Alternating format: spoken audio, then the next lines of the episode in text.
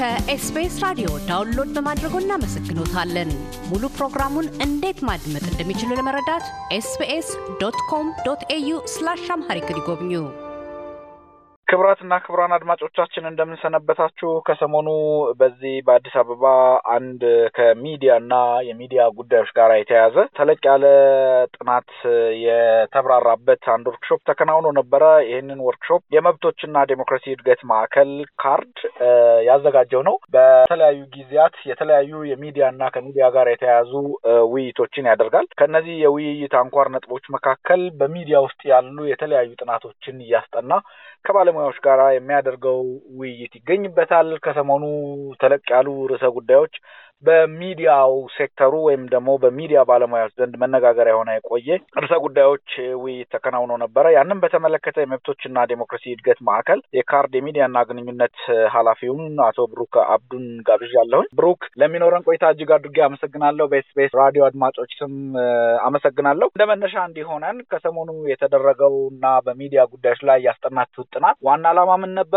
ጥናቶች በተለይ በዋናነት ያተኮሩት ምን ላይ ነው የሚለውን በመነጋገር እንጀምር እስኪ። እሺ እኔም እጅግ በጣም አመሰግናለሁ። እንግዲህ የመብቶችና ዴሞክራሲ እድገት ማዕከል ወይንም ደግሞ በእንግሊዝኛው Center for Advancement of Rights and Democracy በምህጻረ ቃሉ ካርድ የሚባለው የሚባለው ተቋማችን በሀያ አስራ አንድ ዓመተ ምህረት በኢትዮጵያ ህጋዊ እውቅና ያገኘ ሲቪል ማህበረሰብ ድርጅት ነው። ካርድ እንግዲህ ከሚሰራባቸው አምስት የፕሮግራም መርሃ ግብሮች መካከል የሚዲያ አረዳድ ክህሎት ማጎልበት ወይም ማሳደግ የሚለው አንደኛው የፕሮግራም ዘርፍ ነው እና የዚህ ፕሮግራም ዘርፍ ደግሞ አንደኛው ዓላማ ከሆኑት መካከል ለሙያዊ ጋዜጠኝነት መጎልበት፣ የጋዜጠኞችን ደህንነትና ነጻነት መጠበቅና መከላከል እንዲሁም እውቀት ተኮር የሚዲያ አረዳድ እንዲኖር ማድረግ የሚል ነው። እንግዲህ በዚህ ላይ በመመስረት ነው የመብቶችና ዴሞክራሲ እድገት ማዕከል ሰሞኑን ይፋ ያደረግናቸውን ሁለት ጥናቶች ያስጠና ነው። የመጀመሪያው ድህረ ሁለት ሺህ አስር የኢትዮጵያ መገናኛ ብዙኃን ሁኔታ ዳሰሳ ሲሆን በእንግሊዝኛው post two thousand eighteen media landscape review ይባላል። ሁለተኛው ደግሞ የኢትዮጵያ መገናኛ ብዙኃን የግጭት አገናዛቢ አርትዖት ፖሊሲዎችና አተገባበራቸው መነሻ ጥናትና የግጭት አገናዛቢ አዘጋገብ ዳሰሳ በኢትዮጵያ የሚል ወይ በእንግሊዝኛው baseline study on conflict sensitivity of editorial policies their implementation in Ethiopia and review of conflict sensitive reporting in Ethiopia የምንለው ነው። እንግዲህ በእነዚህ ጥናቶች ምን አገኘን የሚለው ነው ዋናው ጉዳይ። እነዚህ ጥናቶች ሲሰሩ እንዲያው ብሩክ እዚህ ጋራ ምናልባት ትልቅ ርዕሰ ጉዳይ የተነሳበት ነው። የከተማችን በተለይ በሚዲያው ዘርፍ መነጋገሪያ ነበርና በጥናቶች ምን ተገኙ የሚል ጥናቶቹን ከመዳሰሳችን በፊት እነማን ተገኙ የሚለውም የጉዳዩ አንዱ ዓላማ ነው ብዬ አስባለሁ። ምክንያቱም ሁሉም ባለድርሻዎች ከዩኒቨርሲቲ ጀምሮ እስከ መገናኛ ብዙኃን ተቋማት የሚሰሩ አመራሮችና ጋዜጠኞች የተገኙበት ስለሆነ እንዲሁ በዋናነት ጠቅለል አድርጋችሁ እነማንን ለማሳተፍ ሞክራችኋል የሚለውንም ገልጸህ ወደ ምታብራራው አሁን ልትገልጽልኝ ወደ አሰብከው ጉዳይ ይቃጠል እስኪ። እንግዲህ በዚህ ጥናት ሂደትም ሆነ ጥናቱን ይፋ ባደረግንበት መርሃ ግብር ወይም ወርክሾፑ ላይ በርካታ አካላትን ለማሳተፍ የሚቻለውን ሁሉ ጥረት አድርገናል። በዚህ ውስጥ በየሚዲያ ተቋማቱ የሚሰሩ ጋዜጠኞችን፣ የጋዜጠኞች ማህበራትን፣ በተለያዩ ትምህርት ቤቶች ውስጥ የጋዜጠኝነት ትምህርት ቤቶች ውስጥ የሚያስተምሩ መምህራን፣ የጋዜጠኝነት ተመራማሪዎችን የሚዲያ development ወይ ደግሞ የሚዲያ ልማት ተቋማትን እንዲሁም የመንግስት ተቋማትን ሁሉ ለማሳተፍ ሞክረናል። እነዚህ ሁሉ ይፋ በማድረጊያ ጥናቶቹን ይፋ በማድረጊያ መርሃ ግብር ላይ ተገኝተው ታድመዋል። የጥናቶቹም ሪፖርት እንግዲህ ለሁሉም ተሰራጭቷል። በዚህ ጥናቶች ላይ በመመስረት ደግሞ ያዘጋጀነው የግጭት አገናዛቢ editorial ፖሊሲ ወይንም ደግሞ ግጭት አገናዛቢ አርትዖት ፖሊሲ ሞዴል ነበረ። እሱንም ሞዴል በጥናታዊ ጽሁፎቹ ይፋ ማድረጊያ መርሃ ግብር ላይ በታዳሚዎቹ አሰራጭተን ነበር ነበሩ በጠቅላላው ታዳሚዎች በጠቅላላ በጥናቱ ተሳታፊ የነበሩ አካላት መልካም። በጥናቶቹ ምን ተገኙ ከማለታችን በፊት አጥኚዎቹ እነማን ናቸው የሚለውንም ማየት ያስፈልገናል። አስጠኙም ምንም እንኳን የእናንተ መስሪያ ቤት ቢሆንም በጥናት ውስጥ የተሳተፉ ሰዎች ገለልተኝነት እግረ መንገዱን ደግሞ በጥናት ውስጥ የተሳተፉ ሰዎች ለዚህ ጥናት ያላቸው ተገቢነት ደግሞ በራሱ አንድ ትልቅ ጉዳይ ነበረ እና እነማን ተሳተፉ? ምን ያህል ሰዎች ወይም ምን ያህል አጥኚዎችስ ተሳተፉ? ምን ያህል ጊዜ ወሰደባቸው? ለምን ያን ያህልስ ሰው ማሳተፍ አስፈለገ?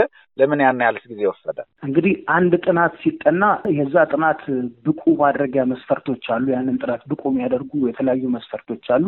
አንደኛው የሚያጠናው ሰው ብቁ ነው ወይ የሚያበቃው qualification አለው ወይ የሚለው ነው።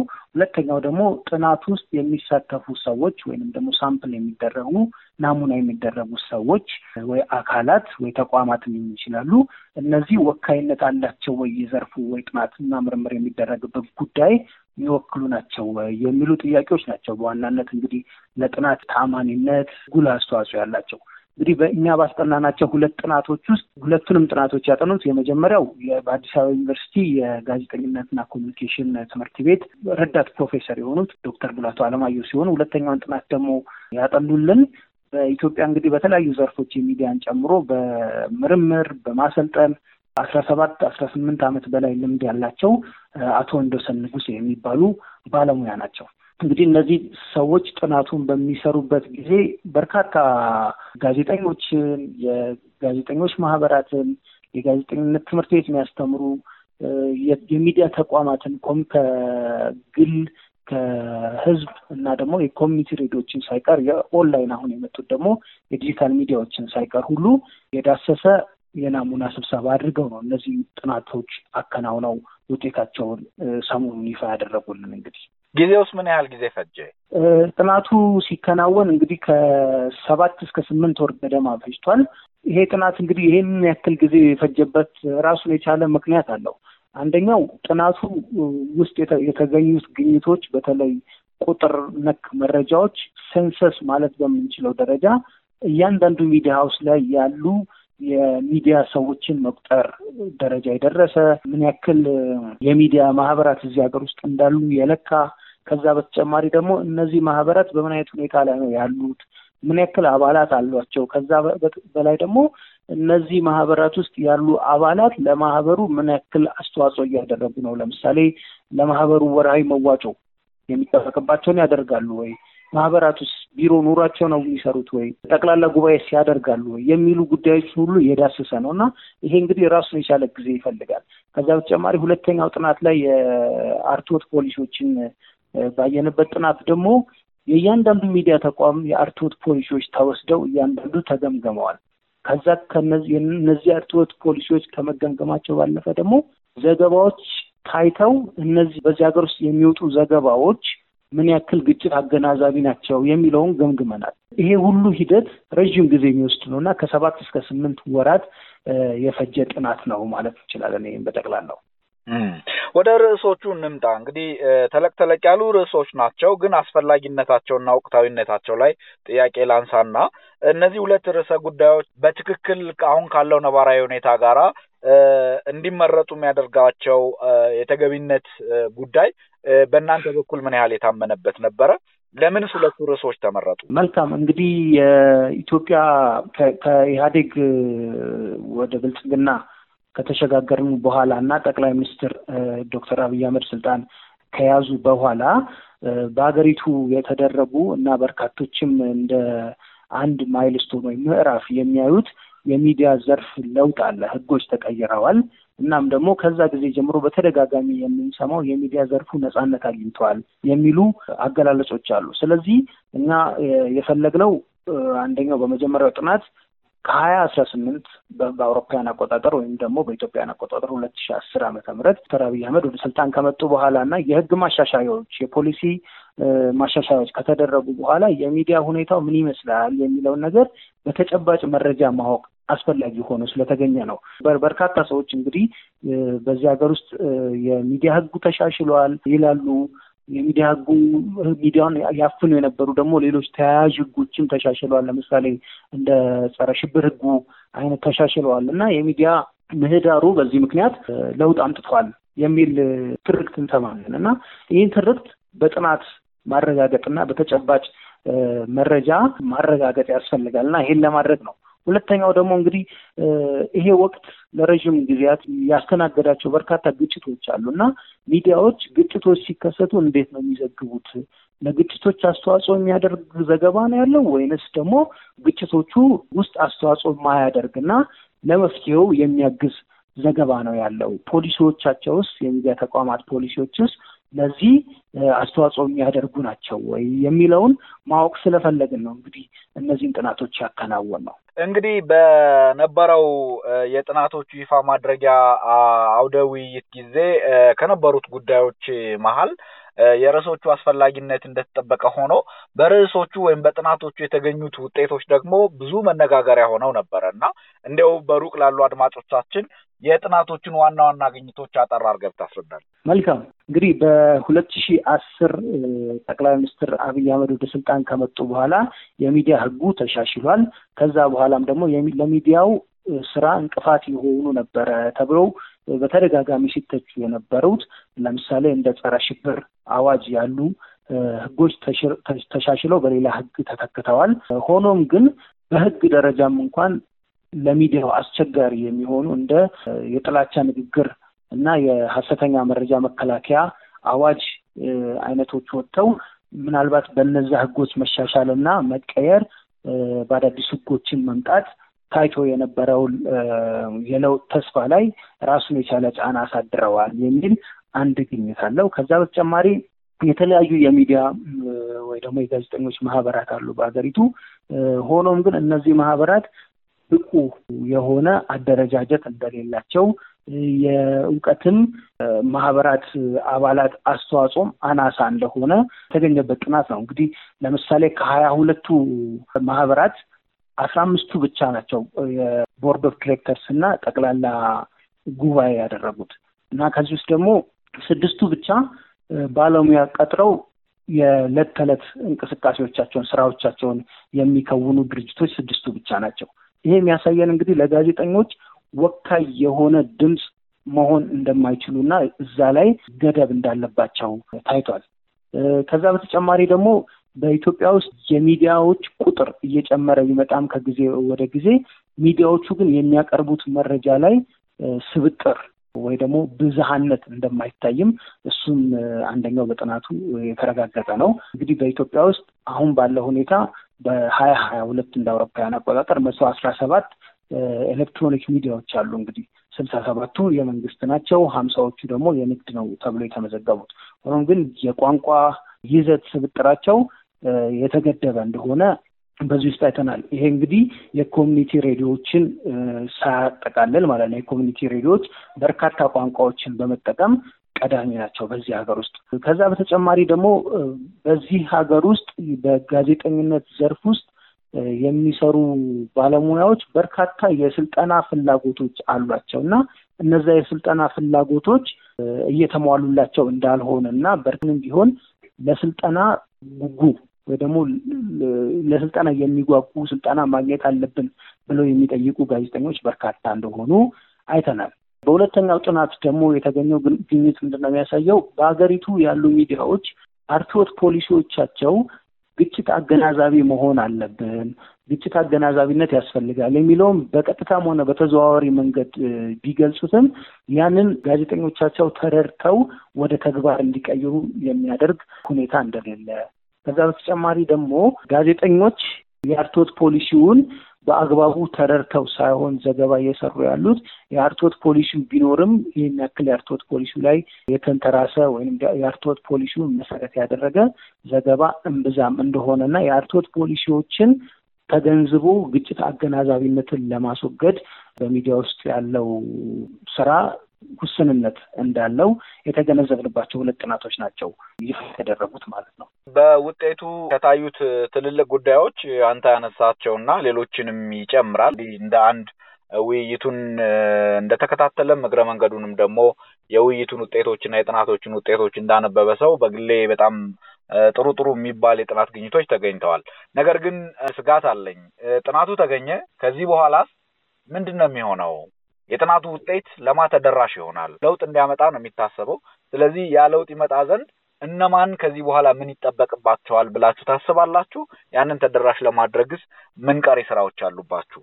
እንግዲህ እነዚህን ጥናቶች ለሚመለከታቸው አካላት ሁሉ አሰራጭተናል። ለሚዲያ መምህራን፣ ለጋዜጠኝነት መምህራን፣ ለሚዲያ ማህበራት ወይ ለጋዜጠኞች ማህበራት፣ ለ media development ተቋማት እንዲሁም ደግሞ በዚህ ጉዳይ ላይ ጥናትና ምርምር መስራት እፈልጋለሁ ብሎ ለሚነሳሳ ለማንኛውም ሰው ተደራሽ እንዲሆኑ በሀርድ ኮፒም በሶፍት ኮፒም ዌብሳይታችን ላይ አድርገናል። በጥናቶቹን ይፋ በማድረጊያ መርሃ ግብሩም ላይ ለታደሙ ሰዎች አዳርሰናል። እንግዲህ ምንድን ነው የሚጠበቀው የሚለው ነገር በእነዚህ ጥናቶች ላይ ተመርኩዞ የተገኙ ግኝቶች አሉ እና እነሱን ማረም ያስፈልጋል። ለምሳሌ መንግስት በህጎች ውስጥ የተቀመጡ ሙሉ በሙሉ ድንጋጌዎቹ ሙሉ በሙሉ መፈጸም ይኖርበታል የሚል ለምሳሌ አንድ ምክር ሀሳብ አለ በጥናት ውስጥ የቀረበ። ይሄ ማለት ምንድን ነው? ህጉ ከጸደቀ በኋላ የተሻለ ህግ መጥቷል ከተባለ በኋላ ያየናቸው ግልጽ የሆኑ የህግ ጥሰቶች ሁሉ ነበሩ እና እነዚህ የህግ ጥሰቶች ካሁን በኋላ ሊደገሙ አይገባም እና በደንብ መንግስት አስቦበት ሊፈታቸው ይገባል የሚል ነው እንግዲህ አንደኛው። ከዛ ደግሞ የሚዲያ ተቋማት ራሳቸው እንዲጠነክሩ እና ደግሞ ከአዲስ አበባ ውጪ ወደ ክልሎችም ተደራሽ እንዲሆኑ ድጋፍ ያስፈልጋቸዋል። በመንግስትም ሆነ በሚዲያ አልሚዎች ድጋፍ ያስፈልጋቸዋል ነው። ይህን እንግዲህ የሚያደርጉት መንግስትም ያደርጋል፣ የሚዲያ አልሚዎችም ያደርጋሉ። ከዛ በተጨማሪ ደግሞ የሚዲያ ማህበራትም የሚዲያ ስብስቦችም ኔትወርኮችም ሊሆኑ ይችላሉ። እነዚህ ሁሉ ይህን እነዚህም የመፈጸም ኃላፊነት አለባቸው። ከዛ ደግሞ መንግስትና ሌሎች ቁልፍ ባለድርሻ አካላት ለኮሚኒቲ የሚዲያ አሰራጮች ድጋፍ ሊያደርጉላቸው እና በእነሱ የሚሰሩት ስራ ለማህበረሰቡ ይበልጥ ተደራሽ እንዲሆን ማድረግ ያስፈልጋል የሚልም ምክረ ሀሳብ ይዟል ይፋ የተደረገው ጥናት አንደኛው። ስለዚህ መንግስትና ሌሎች የሚመለከታቸው ባለድርሻ አካላት ሁሉ community ሬዲዮዎችን ደግፈው community ሬዲዮዎች ለአካባቢያቸው ዋነኛ የመረጃ ምንጭ ሆነው እንዲያገለግሉ ማድረግ ያስፈልጋል ነው።